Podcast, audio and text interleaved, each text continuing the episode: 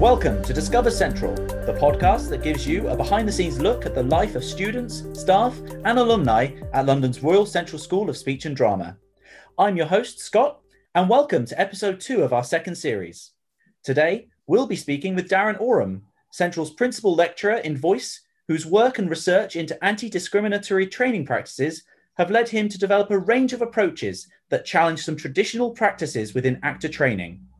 These approaches help to enhance the experiences of student actors who come from diverse backgrounds, as well as those who face additional challenges in engaging with voice and actor training. We'll also be speaking with Central's Student Union Welfare Officer, Kirsty McMunn. But first, Darren Oram teaches on Central's BA Acting Collaborative and Devised Theatre course, as well as its MA MFA Voice Studies Teaching and Coaching programme. His work is centered on developing anti discriminatory approaches to voice training for the actor. His research has looked at the experiences of acting students who are dyslexic and dyspraxic learners. He has also developed a new approach in training accents and dialects that engages with voice work and identity. Darren's research and scholarship was recognized with the National Teaching Fellowship Award in 2019. Hi, Darren. Thanks for joining us. Hi there. So, first, tell me how long have you been at Central and what first brought you to the school?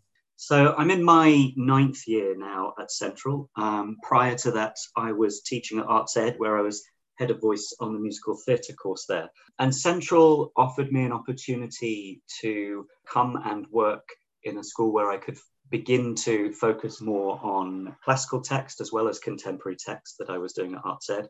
And also, the collaborative and devised course is very close to my own training, which is based in a devising practice.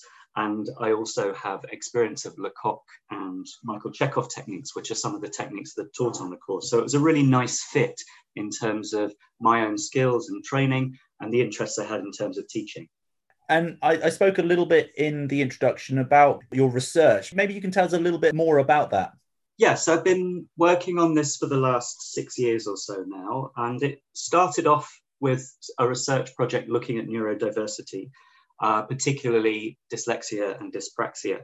And that was a real response to the needs that were emerging in the training. Um, often on our acting course, we can have 60, even 70% of our students who are neurodiverse in some way. So that was the first period of research. And then following that, I used the same model of research to look at our speech, accents, and dialects training, um, one of the things that's notable about the CDT course is the diversity of the students that we work with.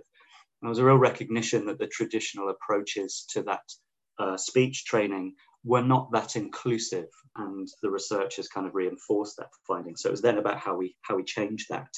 And more broadly, I guess all of the research is looking at anti-discriminatory approaches within voice teaching. And in terms of that research, how would you say it's impacted on your teaching work with students?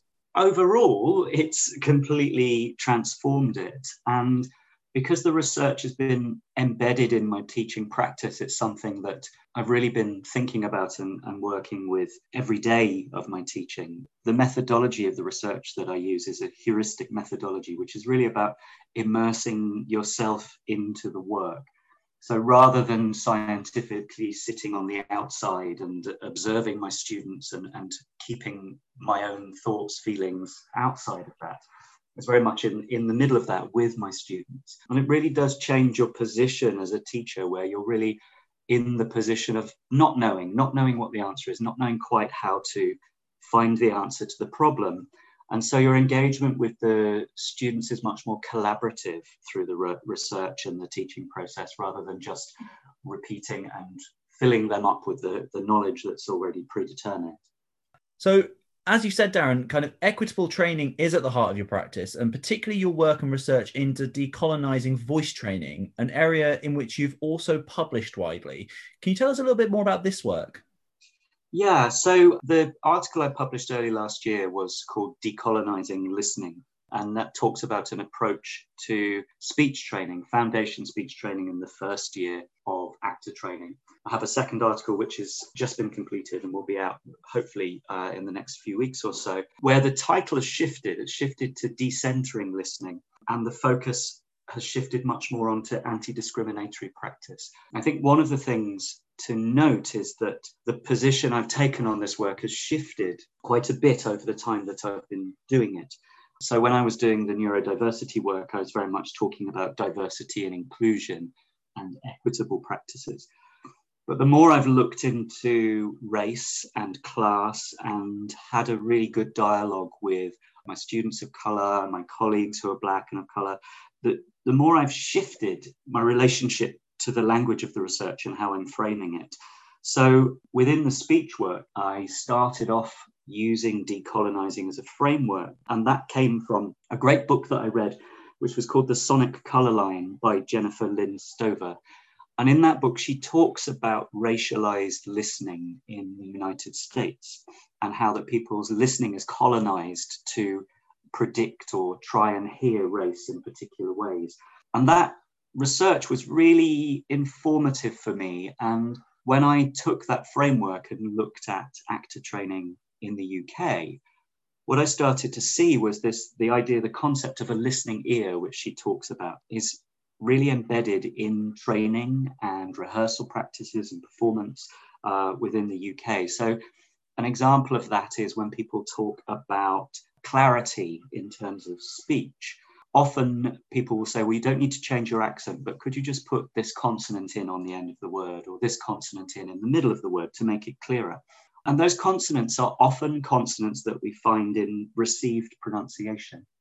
And whilst people weren't on the surface trying to move people towards received pronunciation, there was always an underlying feeling that the work, the training, the performances were being tuned just a little bit towards received pronunciation. And so, taking Stoever's idea, I kind of really started to imagine that there's this listening ear implanted in all of our rehearsal rooms, all of our training rooms, which is listening from the perspective of a white middle class audience member. And so the work in terms of decolonizing was around decolonizing that listening ear. And within practically within the training, what that's meant is that in our first year training, we no longer teach RP and we no longer teach something called speech and articulation as a foundation because what that always has been is some form of RP, even if it's just articulation uh, based on consonant sounds.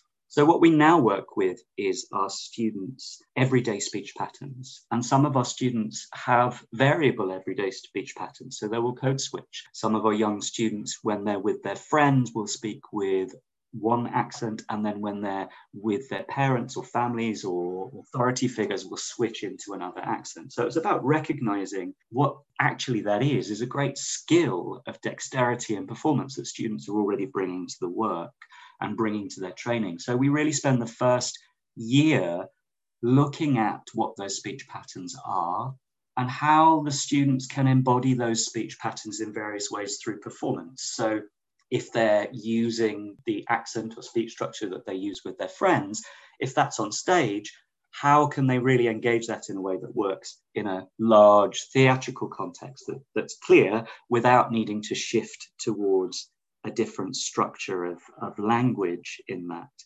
So that was the, the beginning of the work. And then as I started to shift into looking at accent and dialect training, the questions change a little bit. So if we're looking at a, a group of students which might have some European students, some Black UK students, some Asian UK students, white students, Australian, North American, South American, Russian students. This is the kind of mix that we're working with. That if you're teaching a set of standard accents, general American, Irish, Scottish, then you're asking those students to perform what are predominantly white standard UK accents, but for many of them won't be accents that they're going to use in their performing lives. So the question became about how to deliver a model of training which engages that full range of students, prepares them for the industry, and really kind of works a- across that diversity and, and uh, through into performance. So it was a whole new set of questions. And I started from the perspective of the decolonizing listening, um, because often accents are modified so that they can be again understood. And that's again a modification towards the local neutral standard accent. So in America, General American, General Australian, um, in the UK, uh, received pronunciation.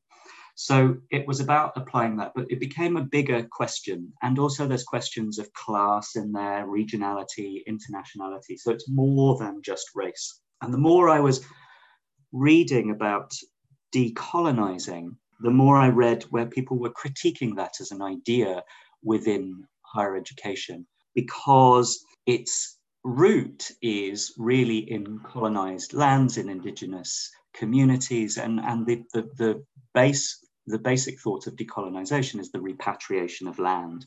It's become used as a metaphor for a whole, a much wider range of social justice projects, and, and that's become more and more critiqued. There was also a suggestion that academics were jumping on the bandwagon of decolonizing, particularly white academics, to raise up their own standing in terms of their academic profiles. And you know, many might say that you know I was awarded a national teaching fellowship off the back of this work. That actually I may have done that myself, and that's something that I was really grappling with.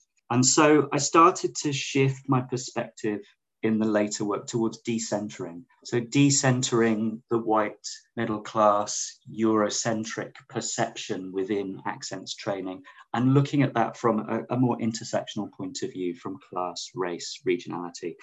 So, the language around it has shifted to anti discriminatory practice. Uh, some people call it anti oppressive pedagogy. And this begins to draw on something called critical pedagogy, which again shifts the relationship between the teacher and the student. So it's much more of a collaborative process, as I was talking about earlier. So, what happens in terms of our accents and dialects training is that we work through a process of verbatim theatre. So, verbatim theatre is where people use recorded sources, interviews, they recreate those recordings, they restructure them into a performance and create a, a verbatim performance. And we've been teaching this method of contemporary theatre making on the CDT course for a number of years. What we started to do is use the technical work around the voice and the recreation of those interview subjects as the source for our work on accents and dialects. So students will build on that verbatim process. And to cut a rather long story short, the end point is uh, I will, in the second year of the second term, be teaching a class with 18 different students of the range I described a moment ago, all of whom will be working on a different accent, all drawing on a verbatim source material, but with the skills to collaborate with me to take those accents and apply them to a mock audition that would use the accent. And the interesting thing is, because the students start with the verbatim research, they often know more about their source material than I do. And so that really does shift the power dynamic in the teaching. And I think if there's a common thread in all of the research and the work I've been doing, that's that shift of the power dynamic between the students is uh, the key thing that's that's happened really.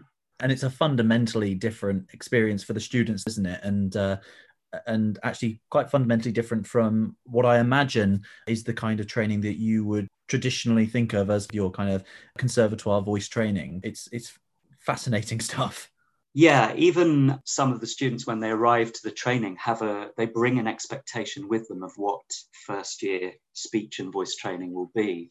And as we begin to explore identity and voice and code switching, they're really surprised that that's that's where we're going.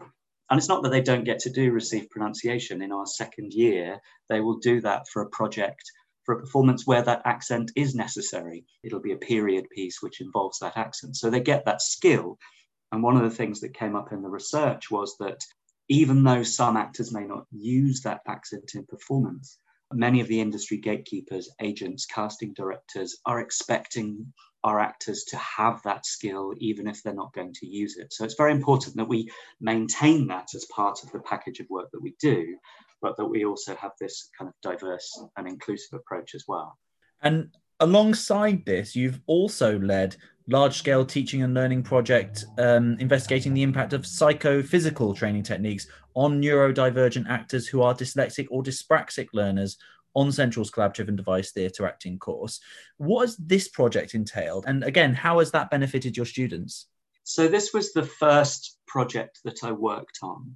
And quite simply, what happened was I was working with a group of students, and it was a, the particular year that I was working with there was a large number of students who were dyslexic or dyspraxic learners. And I was really recognizing, probably for the first time because of the, the number of students in the room or wherever I was in my career in terms of experience, that these students were really struggling with the work. And so it began with a, a small conversation with our dyslexia and dyspraxia coordinator, Tanya Zibberts, who's been a great ally in this research project. And we looked at what might be happening and kind of came up with some ideas. And I tried to kind of quickly jump in and fix it. And, and I wasn't really getting anywhere. And so that then became set up as a, a research project. And within all of the research projects, what I've done is set up focus groups where the particular students I'm interested in hearing from can talk about their experiences. And these focus groups have always been run by external people so that the students feel a little freer to talk about how things have been going for them. And listening to the experiences of those neurodivergent students was um, quite tough at first, kind of realizing that many of the well intentioned things I was doing in my training were really not working for them. And as I looked at the picture more and, and delved more into it, what became clear was that actually there was some similar things happening across all of the psychophysical training subjects that we were doing within the training. So that includes some of the Michael Chekhov acting work, Feldenkrais uh, movement work, Lecoq work. And so I started to get a, a clearer picture of what was happening. And one of the things that I began to understand is that for actors, when we talk about psychophysical work, it's really that the thinking, feeling, and sensing is happening in the body rather than the mind thinking about the work. The, the actors are immersed in the moment of performance, in the, in the sensory experience of that. And that's, that's kind of one of the aims that we're working towards. And what I realized was that many of the things that we were doing in the training were creating little hurdles which would trigger those actors to come out of that sensory place and into a narrative place where they were starting to ask questions in their mind questions like am i doing this right? What's the next exercise? What, what's happening now? Oh what, what's happening in the room? Things were happening to confuse them in the process. And some of those things were really simple. Things such as working with eyes closed in the work that I teach, many exercises have always been taught eyes closed, the idea being that it helps you to visualize, it helps you to imagine in your body more. But for a dyspraxic student, that takes away their orientation in space. So for many of those students, they then have to work harder just to follow the instructions. And that again is taking them into a narrative, analyzing place rather than being able to immerse and relax into the exercises. And the other thing that happens for neurodivergent students is that for, for many of them, their experience of education, either in English class or maths or on the sports field for dyspraxic students, has been one of a succession of failures or, or uh, hurdles to overcome. And there's a, a sense within these students of a, a slightly deeply learnt sense of self critique that these students have often they've found that theatre is a way out of that. Theatre is where their strengths are. And, you know, dyslexia and dyspraxia have great creative strengths. And so theatre is a really positive experience. And then suddenly they come into a training at professional level, which is bringing up all of these issues and challenges for them.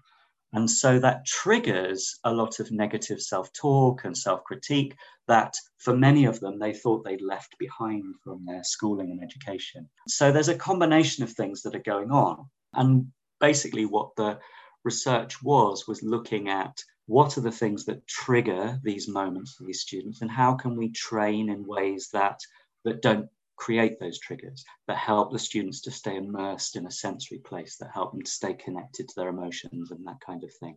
Um, so eyes closed simply became, well, if you want to work eyes closed, you can, but if it's easier for you to work eyes open, then we put that optionality in, which is a simple choice, but the tradition of eyes closed in some exercises is something that also almost became like a truth for people that that's the only way to do it.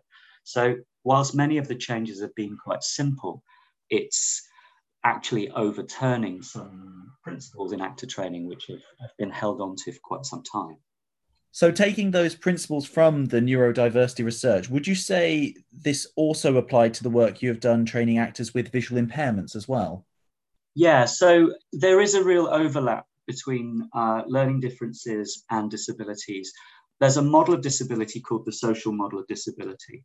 The idea behind that is that it's the structures of society which discriminate against students who have learning differences or disabilities.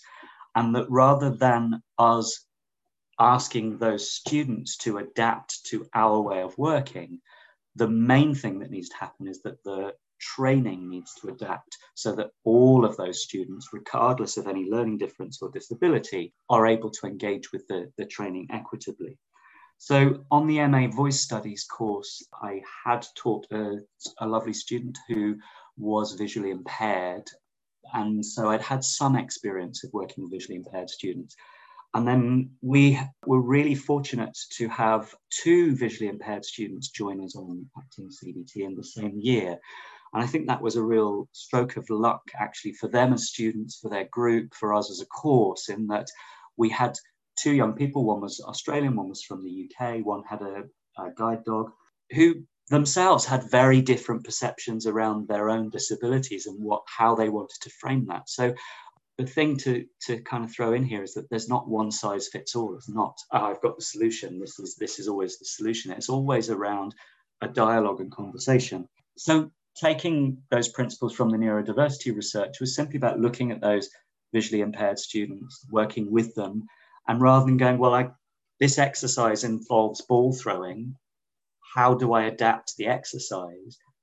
Rather than looking at that, going, well, what is the learning outcome here? What, do, what are we teaching through ball throwing? And what's an alternative way to teach that learning outcome in a way that includes all of the students that we have in the room? And as soon as you start to take that approach to it and look at it in that way, then actually all of the learning outcomes across the course become possible. Even sight reading, it simply needs reframing. What's sight reading for? It's for audition. And so if we look at, well, what is audition technique? Then all of those students can engage, will be engaging with auditions. What is their individual technique for approaching an audition? And so it's that, it's a shift of perspective more than anything that's really helped in this work. So it's very clear, Darren, you've, you've done a heck of a lot of work um, in, in, in quite a short space uh, of time. What what is next for you? At the moment, I'm finishing a book chapter which will go into an edited collection. So this is returning to the neurodiversity work. And because I've been living with this work for quite some time now, I've been able to distill it down into a what I'm now rather grandly calling a 12 step approach to neurodiversity and it's just the key the key principles that i've i've found helpful in my work so that's a, a chapter that will go into a book which will be published next year and i'm also considering whether to bring all of this work together into a book of my own um, in the next year or so. That's something to consider. And an area of interest at the moment that is, is coming up a lot with our hybrid working, with our online working, is around mental health in actor training and how we support actors' mental health through the training. Again, I think that's a big shift in uh, approach to training, um, and there's lots lots of work to be done there and, and new things to discover. So that will likely be something I begin to explore in the coming years or so. And I think it's also worth saying that whilst we wait for that book to come out, uh, it may also be worth our listeners uh, watching the video that is on the Central YouTube channel, which talks about your work with actors with visual impairments as well. Darren, thank you so much for taking the time to speak with us today. We really appreciate it and uh, look forward to hearing more about your work soon. I'm also pleased to introduce the Students' Union Welfare Officer, Kirsty McMunn, who has more information about the range of support available to Central students. Hello, my name is Kirsty McMahon and I am Welfare Officer for your Student Union. I'm currently a third year student on Contemporary Performance Practice, Drama, Applied Theatre and Education, or DATE. My role within the SU is mostly behind the scenes work, especially now with COVID, meaning that remote learning is the new normal for most of us. Not being able to be at Central in person does restrict the student connection that is really important for this role. I have learnt now what is needed right now is really just information and ideas and an online presence as much as I can while keeping my mental and physical health okay also. General welfare is of course a key aspect of my work right now, and the tips for that along with any events or meetups, law abiding of course, which will most likely mean Zoom, will be posted over on my Instagram at CSSDSU Welfare, all one word. Right now, though, I am currently making leaflets which will take a digital form, but I'm sure can be made physical if needed, for people's identities or life situations that are vulnerable during this time in lockdown and over Christmas. Not all of us are lucky enough to have the support network that accepts us for who we are, and so making sure there is support out there for them is my main aim before Christmas. We are a great team and work together on a lot of things, but this is specifically in collaboration with Felix and Johnny, LGBT plus officers, Gabe, the trans officer, Harris, the international officer, and Daniela, the dyslexia and disability officer. I am also looking into the policy around bereavement and returning to school, etc., as there needs to be a greater system to check that the individual is getting all the support they need when they need it. I will also be raising awareness and finding ways of helping connecting those with mental illnesses extended further than depression and anxiety, as it can be very isolating having a diagnosis and no one to talk to about it, especially when the stigma is so detrimental. In the meantime, please do reach out if you aren't feeling yourself and need a little bit of support. Do message me on Instagram or email me eh, at su-welfare at cssd.ac.uk. You can also contact the Student Advice Service, who are lovely and super helpful, at sas at cssd.ac.uk. Central also has a counselling service that any student can access if needed. Try and look for the light in the little things during this dark time. Thank you, Kirsty. And thank you for tuning in to this episode of Discover Central. We hope you'll join us for our next episode. But for now, from all of us at Central, take care and we'll see you next time.